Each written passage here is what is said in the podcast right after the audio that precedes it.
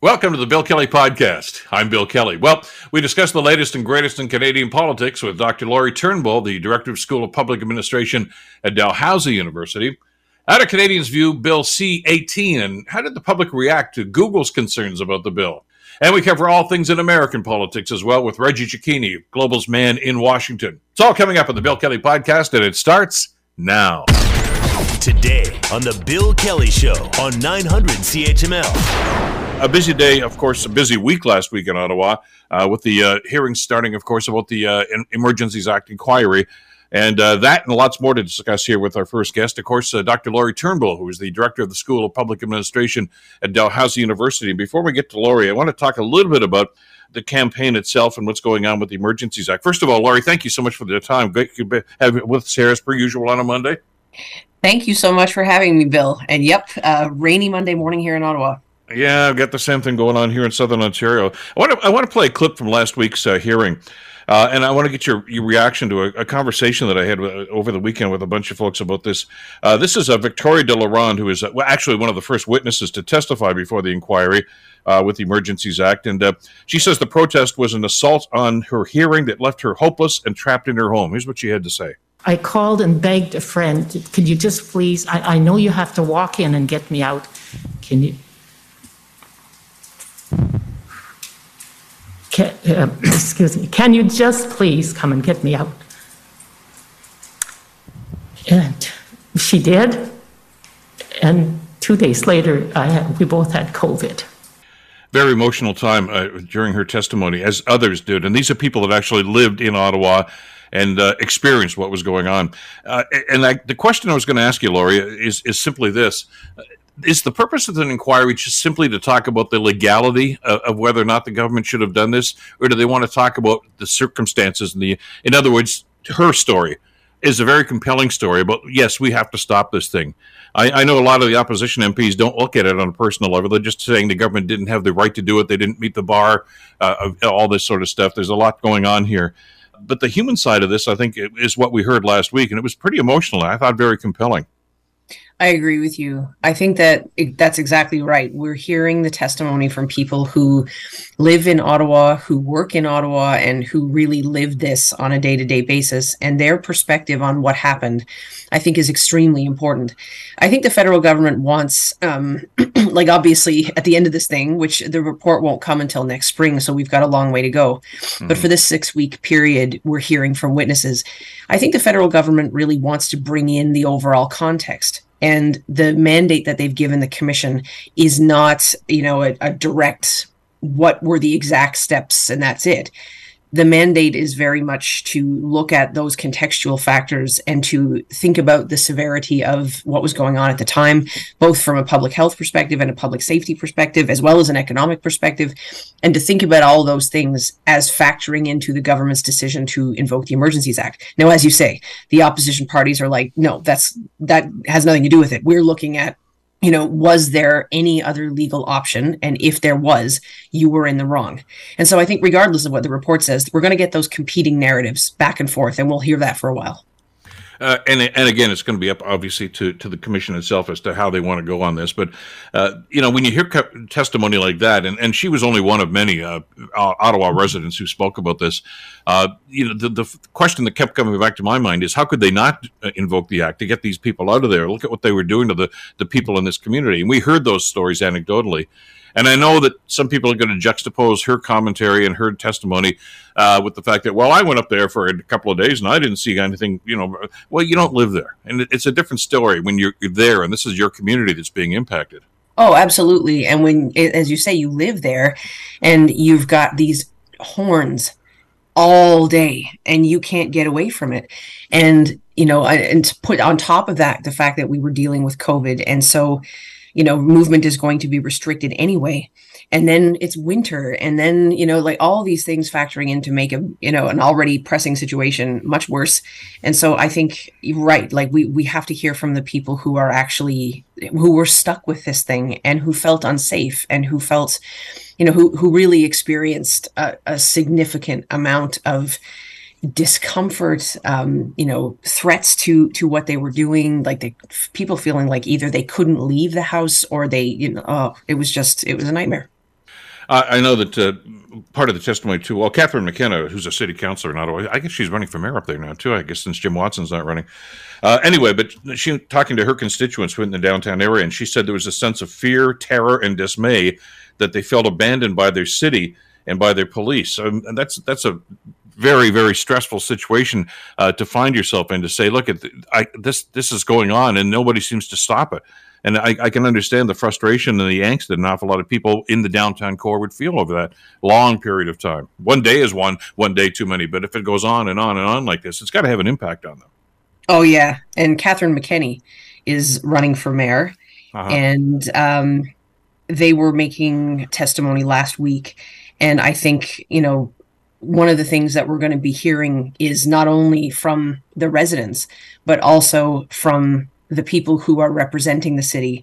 And that's going to be a big part, I think, of building this argument around whether the federal government was in the right, because the test is going to be what else could have been done and by whom. And so I think one of the complex parts is going to be maybe there were other legal levers at the time that could have been pulled, but what if the appropriate people didn't pull them? And so I can remember you and I talking about you know, like local police maybe not giving parking tickets where these trucks were parked. And why did they not do that? And what sorts of steps could have been taken by other orders of government at different times and they weren't taken, which then left the federal government in a position where it was like, well, there are other laws that could have been could have been used here but they weren't and we can't use those. This is the only one we have so we have to do that. Like i wonder if that's going to be part of this which will then make the the results of the report and the conclusion very uh, nuanced as opposed to totally straightforward and black and white.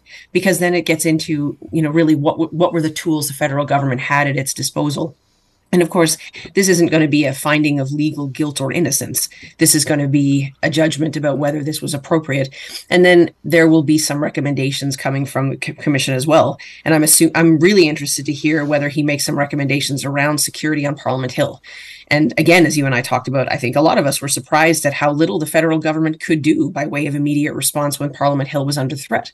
And so it could be that there's some recommendations around doing that differently. Well, and, and yet this can be, uh, I hate to be trite about it, a game changer, though. And, you know, when, when all of a sudden there's a threat to security, uh, well, 10 Downing Street in London, I mean, used to be accessible to the public.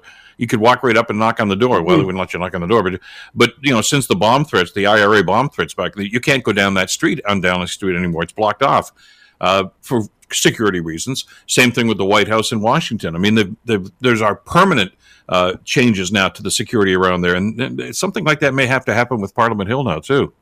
Oh yeah, and I mean, I think we can also look back to that tragic shooting that happened uh, back in 2014, where somebody was able to get up on Parliament Hill, get into, get inside, you know, and and I mean, I, I don't, I'm not the right person to make judgments about what we ought to have done about things in the aftermath of that, but it just seems like there's there's going to be a lot of questions about do we have the right security situation and are we able to respond to threats in the way that we should and even now um, on wellington street before parliament hill in ottawa like you can't drive there now there's these big concrete fire or sorry uh, mm-hmm. flower pots that prevent cars from getting up there and so they have made some changes but i wonder if they'll think about um, you know, kind of who, like, who's actually in charge of the security on Parliament Hill and whether different actors can take over.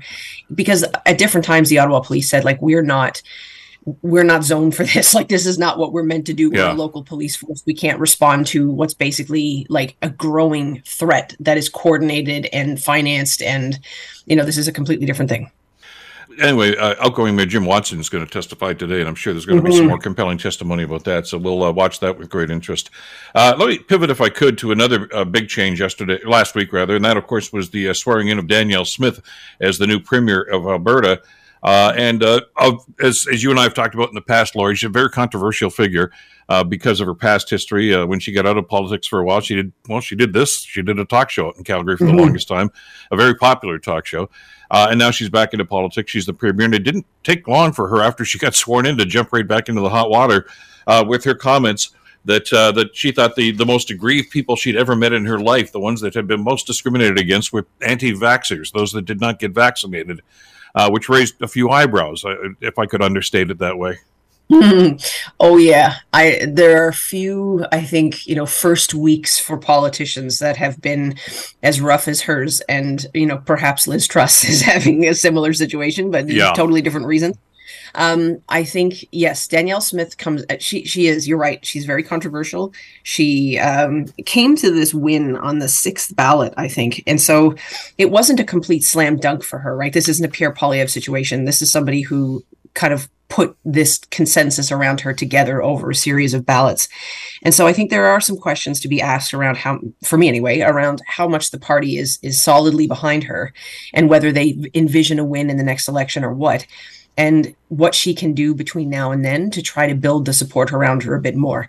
And I think there are people in the party who may feel like you know this sort of approach to politics where you're sending out these blasts of messages that are designed i think to kind of get people all whipped up around how you think the trudeau government handled covid-19 and what you might take to be um, you know a kind of poor treatment of people who decided not to get vaccinated. Like it seems to me, Smith, like there's a kind of federal provincial dynamic to this too, where she's really taking a run at Trudeau and his lack of empathy for people who did who decided not to get vaccinated. She's trying to create a political constituency out of out of that group of people and make that lucrative for her politically. And I'm not sure that's going to work out. And I I don't think she's going about it in a way that's going to deliver anything for her, to be honest.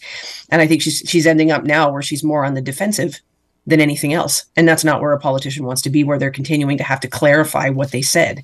And so, as far as, you know, out of the gate, this is not a great week for her. And now she's got to figure out I mean, I, I don't doubt that she'll be successful in her by election, but she's got to get herself in the legislature and then figure out how to put forward a compelling narrative to reelect the UCP before the election in May.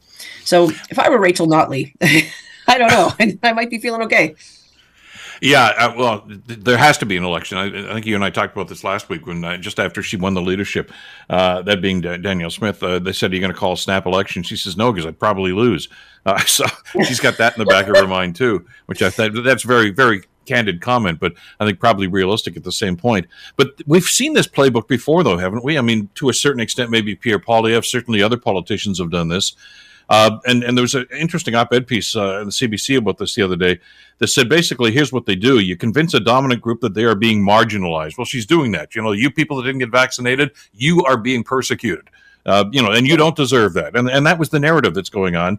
Uh, and you know that they are the silent majority, and we have to stand up for your rights, blah blah blah. And and it works. It may be a small portion of the population that they're appealing to, but th- these are people that need to hear that message and want to hear that message, and people like that deliver it, uh, and they win those people over, and and, and they are, they become loyal subjects to that that that passion and that narrative.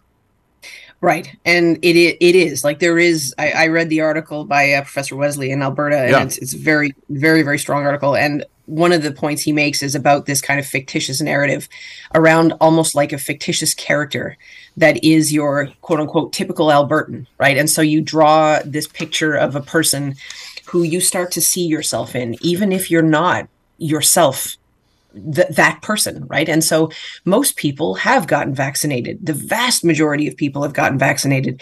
So, how, you know, when you think about it, how could this be a politically clever thing to start to appeal to this small constituency of people who feel disenfranchised and discriminated against and generally crapped upon because they decided not to get vaccinated? Like, how does that make political sense if there's not very many of those people anywhere?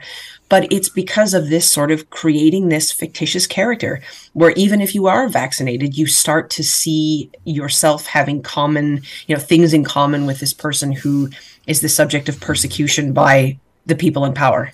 And then that starts to build a narrative that the powerful people actually start to feel like they're not powerful and they need to get something back. And you hear that narrative very clearly in what Poilievre is doing. It's interesting, and I, don't want to get too deeply into the into the narrative though from uh, Professor Wesley, but he talked about this mindset that people have, and I, I, as soon as I read this, I, it started to resonate. You know, what's an Albertan look like? And he says it's a cowboy, an oil worker, a farmer. You know, and they're wearing blue jeans and of course a Stetson, uh, and probably wear cowboy boots, and you know, and and they're you know right of center politically, and and probably living on a ranch as opposed to in the city. Well, that's that's not really what Alberta is all about, but that's the perception that they're playing into. I mean, I mean, you know, the two largest cities in that province both have Muslims as mayors because the population yeah. has changed. It's evolved.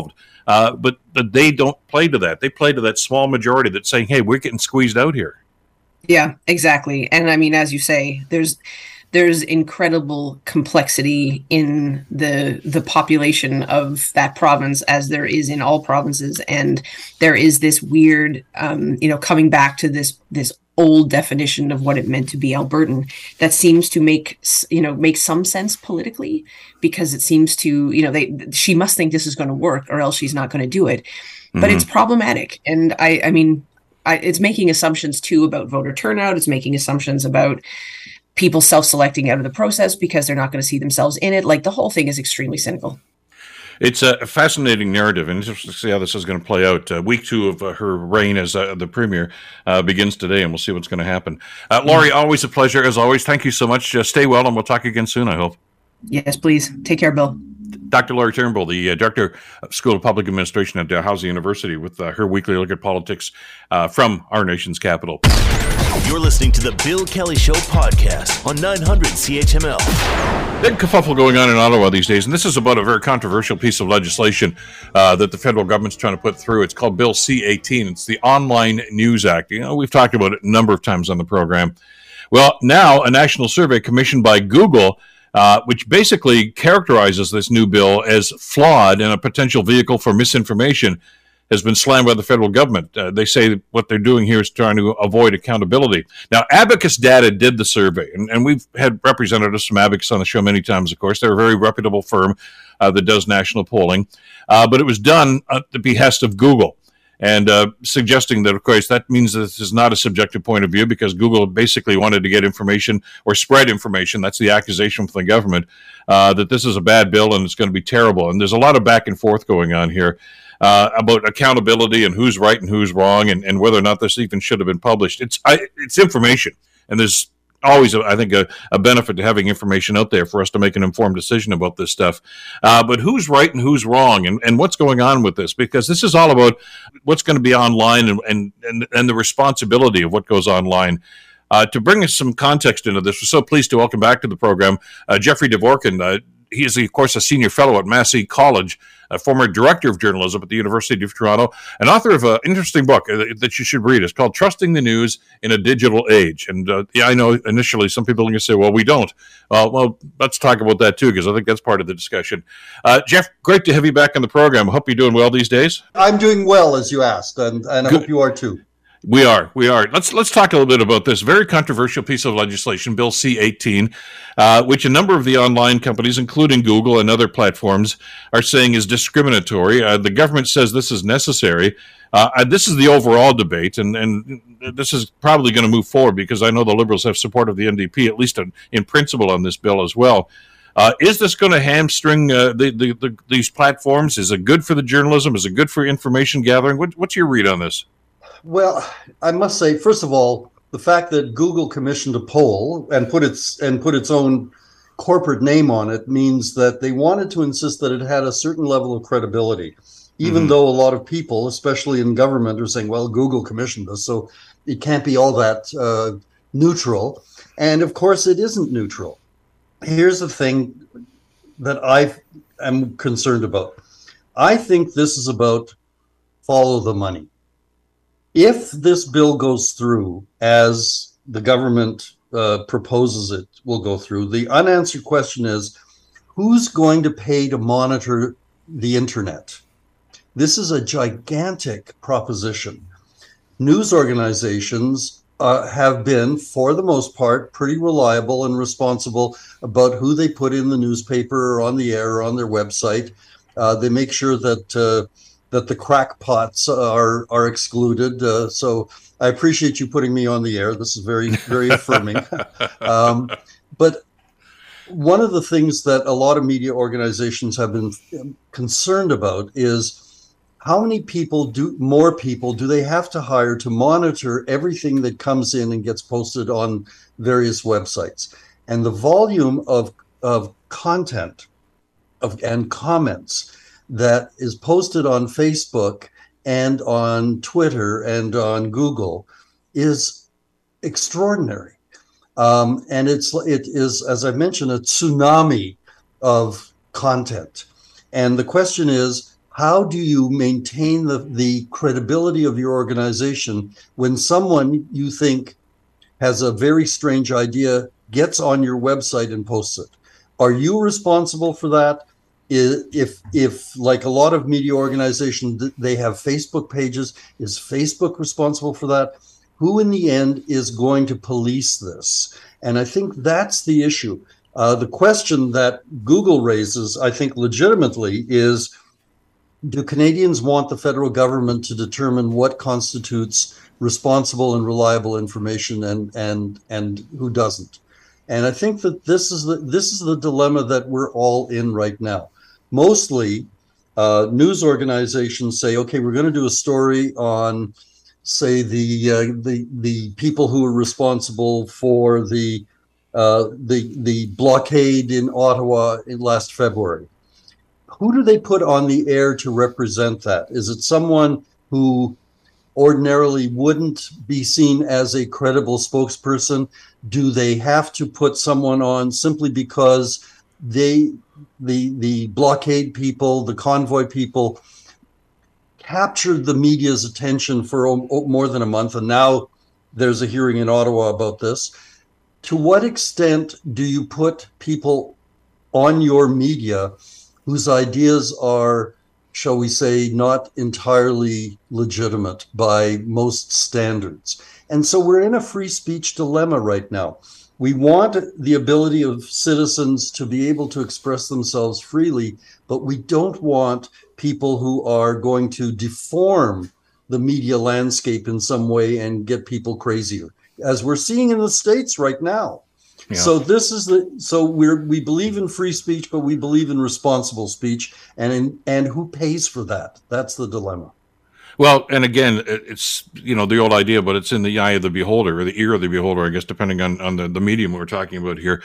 Uh, because I mean, you and I've talked about this in the past. I mean, I don't know how many people I've run across. I've been doing this for a few years now uh, and uh, you know, people say, "Well, I saw it in the paper, so it must be true." Well, no, not necessarily. You know, but if, if, somebody decided to print it, but it, that speaks to me. I don't think it's so much naivety as they said. Well, there are standards. Uh, for radio, for broadcasting, and for, for newspapers to a certain extent, and there are some guardrails.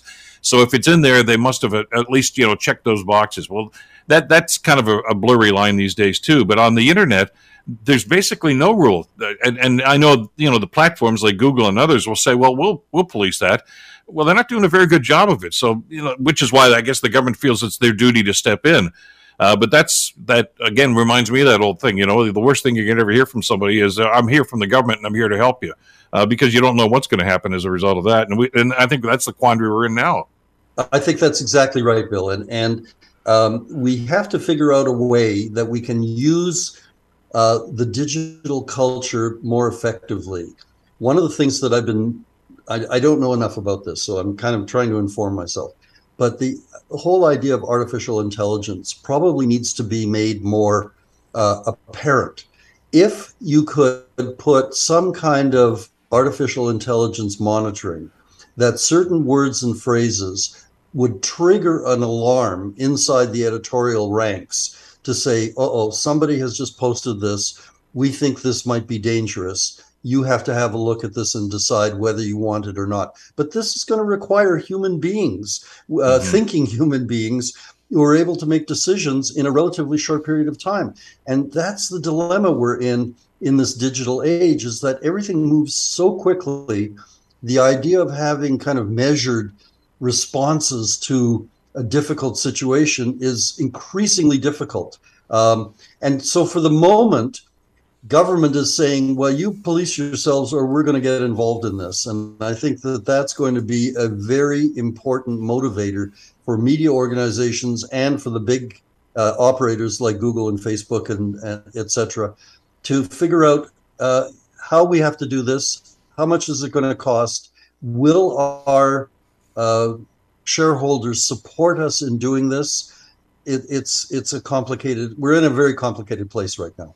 Uh, and and you're right. This is not a black and white issue. There's so much gray going on here, uh, and even as you mentioned about accountability. I mean, Google's assertion here is that if this bill goes through, the Canadian Radio and Television Commission, the CRTC, uh, would basically they say uh, be the filter. They would monitor everything. Now the government says no, that's not going to be the case. They have an administrative role. I don't know what that means, quite frankly. Uh, because somebody's going to have to make the call, yay or nay. Yeah, that's good, or no, or no, it's not good. And uh, they haven't really defined exactly who that's going to be, or even what the parameters are. Well, and I think that's why there has to be a kind of meeting of the minds on this, uh, which involves uh, government, uh, media organizations, citizens, uh, to figure out a better way of doing this. Because right now we're stumbling in the dark on all of this. So what we're seeing now is Kanye West, who now goes by the name of Ye, um, ha- has been banned from Twitter and and Google uh, for a number of anti-Semitic uh, statements that he's made. And he said, "Fine, I'll go to another uh, website called Parlay Parler um, in the United States." And so he's now posting his his his very very weird stuff on this other website. There's always going to be, certainly in the United States, and maybe on the dark web, so-called. Uh, opportunities for someone to make some money over somebody else's craziness. And so this becomes part of the issue is that to what extent should you, Bill, in your responsibility as a broadcaster and a journalist, have to monitor all the weird stuff that comes across your email just to make sure that it doesn't uh, offend the values of your station and your network? And I think that the, everybody's kind of concerned about this. Um, I know in back in the day, uh, at the CBC when there was a referendum in, on separatism in Quebec. And in the news department, we said, we're going to cover this fairly. And what was considered to be fair in the news department was considered to be biased by upper management. I remember getting approached by a boss saying, You have to put so many people from the Parti Québécois on your radio, on the radio. And I said, Well, we have to cover the news, and the reliability of the news also involves people saying, okay, there's a great issue in the country, and here's a media organization that's trying to contextualize it and, and help people understand it. And for some people, uh, not many, thankfully, in uh, at that time, they said, no, no, no, you have to you have to limit what the anti-Canadian sentiment is. And we said, no, we have to reflect reality. And that's that's a real challenge. I mean, it's how are we going to do that? Stay true to our mission of providing reliable information, serving the public as citizens, but not giving undue opportunities to uh, to people with whom we may disagree on a personal or on a political level. And Big and problem. that's yeah, and that's the quandary. And you're right. I mean, you know, in, in my line of work and your line of work, I mean, uh, anybody who's a you know a friend of mine's a, a past publisher of a, you know, a national newspaper, difficult thing to do because you, you may say you know so, some of them are, are no brainers. Okay, yeah, that's hate. That's hate. You know, that's anti-Semitic or that's racially charged or whatever that it's an easy one. But what about opinion? You know, uh, where do you draw the line? Do you do you exclude somebody who has an opinion that differs from yours, or, or what you consider to be right? And if so, is is is that really being objective? And I guess that's the big word everybody's talking about here: is what's objective and what's subjective, and and and that's uh, well, that's a, an interesting debate. Well, and I, I think one of the things that I've been mulling over is how do you consider information to be objective, which is probably impossible, and information that is subjective. And back in the olden days, again at the CBC, we had two distinct streams of information. We had the news department, which tried to be as objective as possible, knowing it could ne- that standard could never be met. And there were the current affairs shows, programs, which allowed for a certain level of subjectivity to uh, to be on the on the air. And I think that we need to kind of come back to, you know, back to the future, as it were, and talk about the, the willingness of media organizations to say, okay, our news department is going to present the news as clearly and as factually as possible. The talk shows and the the documentary programs are going to allow for opinion, and that's going to allow for a level of subjectivity to be put on our media. And I think that that that if we just kind of see the world in a little more a little more binary way between objective and subjective information, we might be able to help the government uh, figure out what constitutes reliable information and what constitutes nonsense. But do people actually make that distinction, though? I guess that's the big question here, Jeff. I mean, well, to, to use your example about CBC, and when when Adrienne Arsenault is is doing the national, she's reporting the news, and that we assume is objective. But when Rex Murphy and Chantal Hébert come on, that's opinion. But people still look at that and say, "Well, that's the news show, so you know they're they're biased." Well, no, it's it's two different things in the same broadcast, but it's it's difficult for some people to make that distinction. Right. And I think that that's where you and I come in, that we need to t- make a more uh, concerted effort at helping the public understand the nature, the, the subtle nature of what constitutes information in a digital world and help the audience figure out for themselves how to determine what constitutes reliable information. And, and thanks for the for the plug on the book. That's that's exactly what the book is about giving my students and the public some tools in order for them to say, well, wait a minute, how do we know? Where does this come from?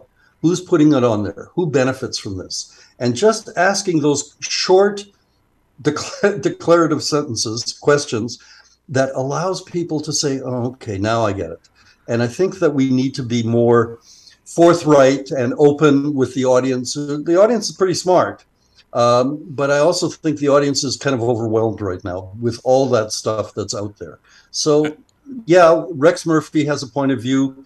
Adrienne Arsenault, who I think is actually a pretty terrific uh, uh, host of a program, um, I think that they can they will make sure that they are putting reliable information and a variety of information on their programs, but that they have to be clearer and more transparent about how this happens. And so the audience's trust in the media will will be reasserted again. And I think that that's the challenge that you and I have individually and collectively.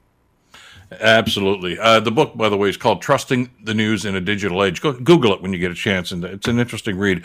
Uh, Jeffrey, as as always, thank you so much for this. Uh, stay well, and uh, we'll talk again soon. This isn't an issue that's going to go away anytime soon, is it?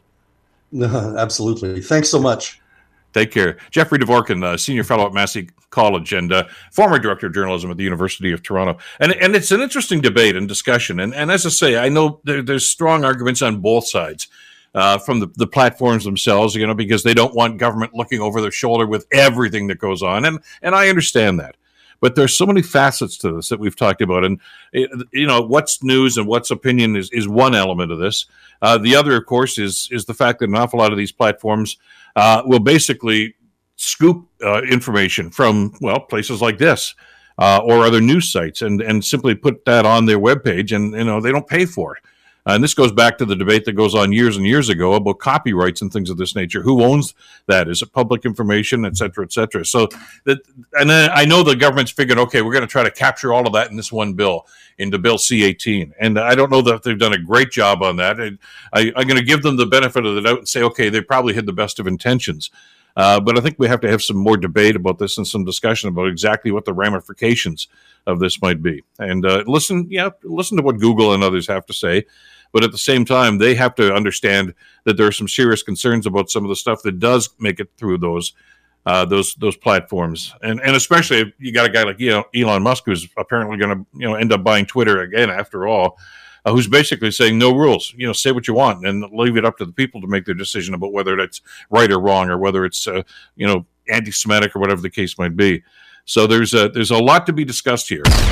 You're listening to the Bill Kelly Show podcast on 900 CHML. It just seems as if the, the whole political atmosphere down south of the border in Washington these days is as, as expected, and has probably been the case for the last five or six years, uh, centered around Donald Trump. There's so many aspects to this and so many things going on. The Mar-a-Lago investigation, of course, with the uh, the, the secret documents uh, that uh, well, some suggest he still has possession of some of those anyway. There's the Southern District of New York, which are looking into financial aspects, but also carrying on are the January 6th committee hearings, and there was there was some devastating testimony that happened there uh, last week.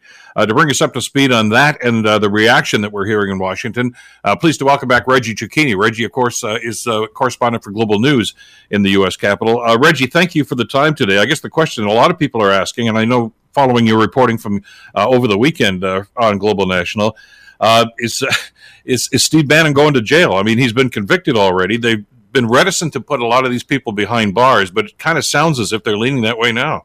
It's it's a very real possibility, uh, Bill. The Department of Justice uh, out this morning saying that they are recommending six months jail time for uh, Steve Bannon, along with a two hundred thousand dollar um, fine. Uh, that sentencing obviously is, is, not happening today. It's set to go uh, on on Friday, but there is a mm-hmm. real possibility here that Steve Bannon could find himself behind bars for what the government says was being defiant to that congressional subpoena and for simply um, turning his back to an ongoing congressional investigation. The government, in their filing, said that when uh, rioters attacked the U.S. Capitol on January 6th, they were kind of flouting the rule of law, and by Steve Bannon not um, you know going along with what Congress was telling him to do that he in himself was exacerbating the attack by flouting the rules of law so there could be some significant consequences for Steve Bannon for whatever his role was in January 6th uh, the other name that keeps coming up, and I just wanted to get your read on what you've heard about this, is Roger Stone. Now, he was convicted, of course, previously and pardoned by Donald Trump. Uh, but his name has come up consistently uh, during some of the testimony here as, as one of the, the organizers, I guess, of the the insurrection uh, there. Now, having been convicted already once, I mean, is is he liable? I mean, can can they look at this guy again, or is double jeopardy in place here? What's what's the circumstance there, Reggie? Do you know that that one? I don't. Um, I don't know. I don't. I don't want to get too into the legal weeds that uh, um, since I'm not a, a, lawyer. But I mean, look, yeah. he's still a part of the conversation here, and the tape that was played from last week's hearing that showed the kind of role in the weeks and weeks before January 6th that Roger Stone may have played could um, could eventually come back to harm him. You know, he was held in contempt of Congress for um, not going along with the uh, with the congressional subpoena here. So, I mean, there are real opportunities here. You know, for Bannon, for for Roger Stone, and, and the you know the list goes on and on, Bill, uh, of people that could have been linked to January sixth. I think you know at the end of the day, the number of people that were subpoenaed, the number of people that did or did not come forward, you know, whether on their own or whether by force. I think once you push through all of the weeds, there is still just a zero in target uh, on the back of former President Donald Trump and whether or not he is going to wind up giving testimony. Because, you know, whether people want to push back, whether they want to, you know, come up and speak freely, at the end of the day, the committee has put Donald Trump as the central figure in all of this. Uh, and that, that is who they are looking to hear from. Well, and that's going to be interesting. Uh, uh, well, they sort of have heard from my guest, Reggie, as you reported. Uh, uh, he has responded uh, to the two chairs, of course, of the January 6th committee. Uh, a 14 page letter, which is kind of astounding, but I guess, you know, this is this is a Trumpism, rambling on and on. What, what, what was the content? What was he? I, I, I got to assume there were a lot of Trumpisms in there.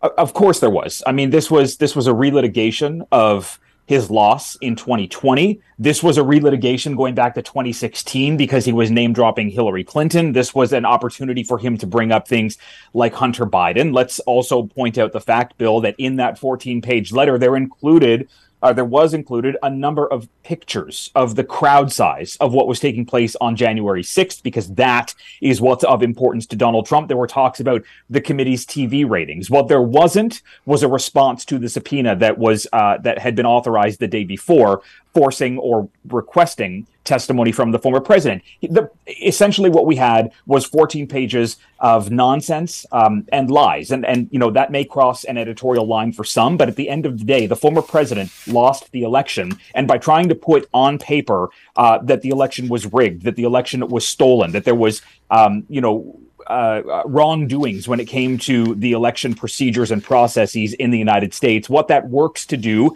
is is incite more um, potential harm in the ongoing and future elections uh, of this country. And, you know, without being there in person to testify, he simply put everything that he wanted to on paper and was therefore in a position to not have to face any pushback for that. The people who wanted to push back are Democrats, are people that still feel fear in this country. The people who went along with that are the election deniers and many of the base that follow Donald Trump. And Bill's worth pointing out a lot of those election deniers are on ballots that are coming up in this midterm election. I guess one of the most uh, telling aspects of this was was the testimony that, that uh, I guess it, it, seems, you know, obvious to most people, but Trump actually admitting in, in, in some of the testimony uh, that he had lost the election. Uh, what was he, he was talking? I guess it was his chief of staff at the time, and says we can't let the American people know that I've lost. So you know that in itself is an admission that, that, that he knew that he had lost, and this this whole thing that it was concocted as a result of this was it wasn't something he even believed in, but it was just something he was trying to put over onto the American people. I think what we saw last uh, during that last and, and potentially final hearing before uh, before the midterms, at least, Bill, was some of the most remarkable uh, bits of, of video and testimony over all of the nine hearings. Number one, hearing from Cassidy Hutchinson, uh, who was a senior aide in Mark Meadows' office at the time, saying that Donald Trump, you know, it was embarrassing that they lost and they needed to be able to get in front of this, showing where that kind of mind frame was uh, around Donald Trump, that he understood uh, what was about to happen to him in that his political career was coming to an end. I think Bill, there was secondary parts of that um, testimony that really worked to shut down ongoing nonsense from members of the Republican Party, including the long pushed narrative that Nancy Pelosi, for some reason, was able to, you know, stop the National Guard from coming to the Capitol, even though that is a call that's made by um, the president and the Secretary um, of Defense. Nancy Pelosi is on tape talking to the former governor of Virginia, Ralph Northam, trying to get the National Guard from Virginia to come into Washington and trying to get those conversations up the ladder to the White House. That pushes back really, really toughly on a Republican talking point here and works to kind of bolster that that narrative that Democrats have been pushing by saying, look, this was a doing of the former president. We were trying to protect the Capitol, uh, not what Republicans are saying, and that we were the ones who were kind of letting this all take place. Well, especially because this photographic evidence of that the, the this congressman that made those accusations standing right beside Pelosi when she's on the phone uh, to Mike Pence and to the governor, uh, uh which, uh, which I guess just underscores what you've been saying. I mean, you know, the narrative is out there, and they're just going to throw it out there, and there are people that are going to swallow it and simply believe it because they they are you know they're they're fans of Donald Trump, I suppose. Uh, but that it's very difficult to fight something like that because you know the, the evidence is self evident there uh, right in front of their eyes. Yet the Republican talking points are there, and, and I guess reinforced by the, the Tucker Carlsons and the Sean Hannitys and others like that. And it's it's going to be very difficult to try to, to convince those people otherwise. Absolutely. I mean, look, it's going to be difficult to convince people otherwise of what took place on January 6th, just like it has been difficult to talk to um, or to get some Republican lawmakers to stop denying what took place uh, in November of 2020, in that Donald Trump actually lost this election. Remember, January 6th happened because of a repeated lie that an election was stolen when it wasn't, and that there was all this malfeasance in the election process when there wasn't, solely because Donald Trump was expected to and did lose this election. And now you have in 2022 someone like the the um, gubernatorial candidate in Arizona, Republican Kari Lake, who is a 2020 election denier, potentially set to win that governorship in Arizona, which could have implications on how elections are run in that state. So this is a crisis that took place more than two years ago that could continue to kind of roll out and play out in this country, depending on what happens in these upcoming midterms. Well, and, and those are the very important ones. And I know you've been talking about that with your reporting from Washington over the last little while. And Arizona, not the only contentious issue, Georgia, Texas, other states that have already uh, changed some of their election parameters uh, that are going to have an impact, uh, uh just uh, even on these midterms coming up, but certainly in the uh, the general election coming up two years from now as well which leads me to uh, another one of the stars who's going to be out there. We always know about the Trump influence on the Republican Party, Reggie. Uh, but the word is is that uh, Barack Obama, uh, former President Barack Obama, is going to start campaigning in some of those states like Georgia and Michigan in the final four weeks. does does he still have the, the, the sway? Does he still have that ability to to move votes? He certainly did in the last general election. It seemed in Georgia anyway. Yeah, and, and he, he still has um, a heavy kind of political clout that he brings along with him. There is influence that can be had from uh, the former leader of the Democratic Party, especially in a state that uh, has gone, it may not be blue, but it is definitely purple, meaning that there are kind of Democratic inroads across Atlanta, especially when you look at the polling right now. It's kind of a little mishmash, especially on the Senate side between Herschel Walker and Raphael Warnock. You know, some have Warnock up 2%, some have Warnock up 12%.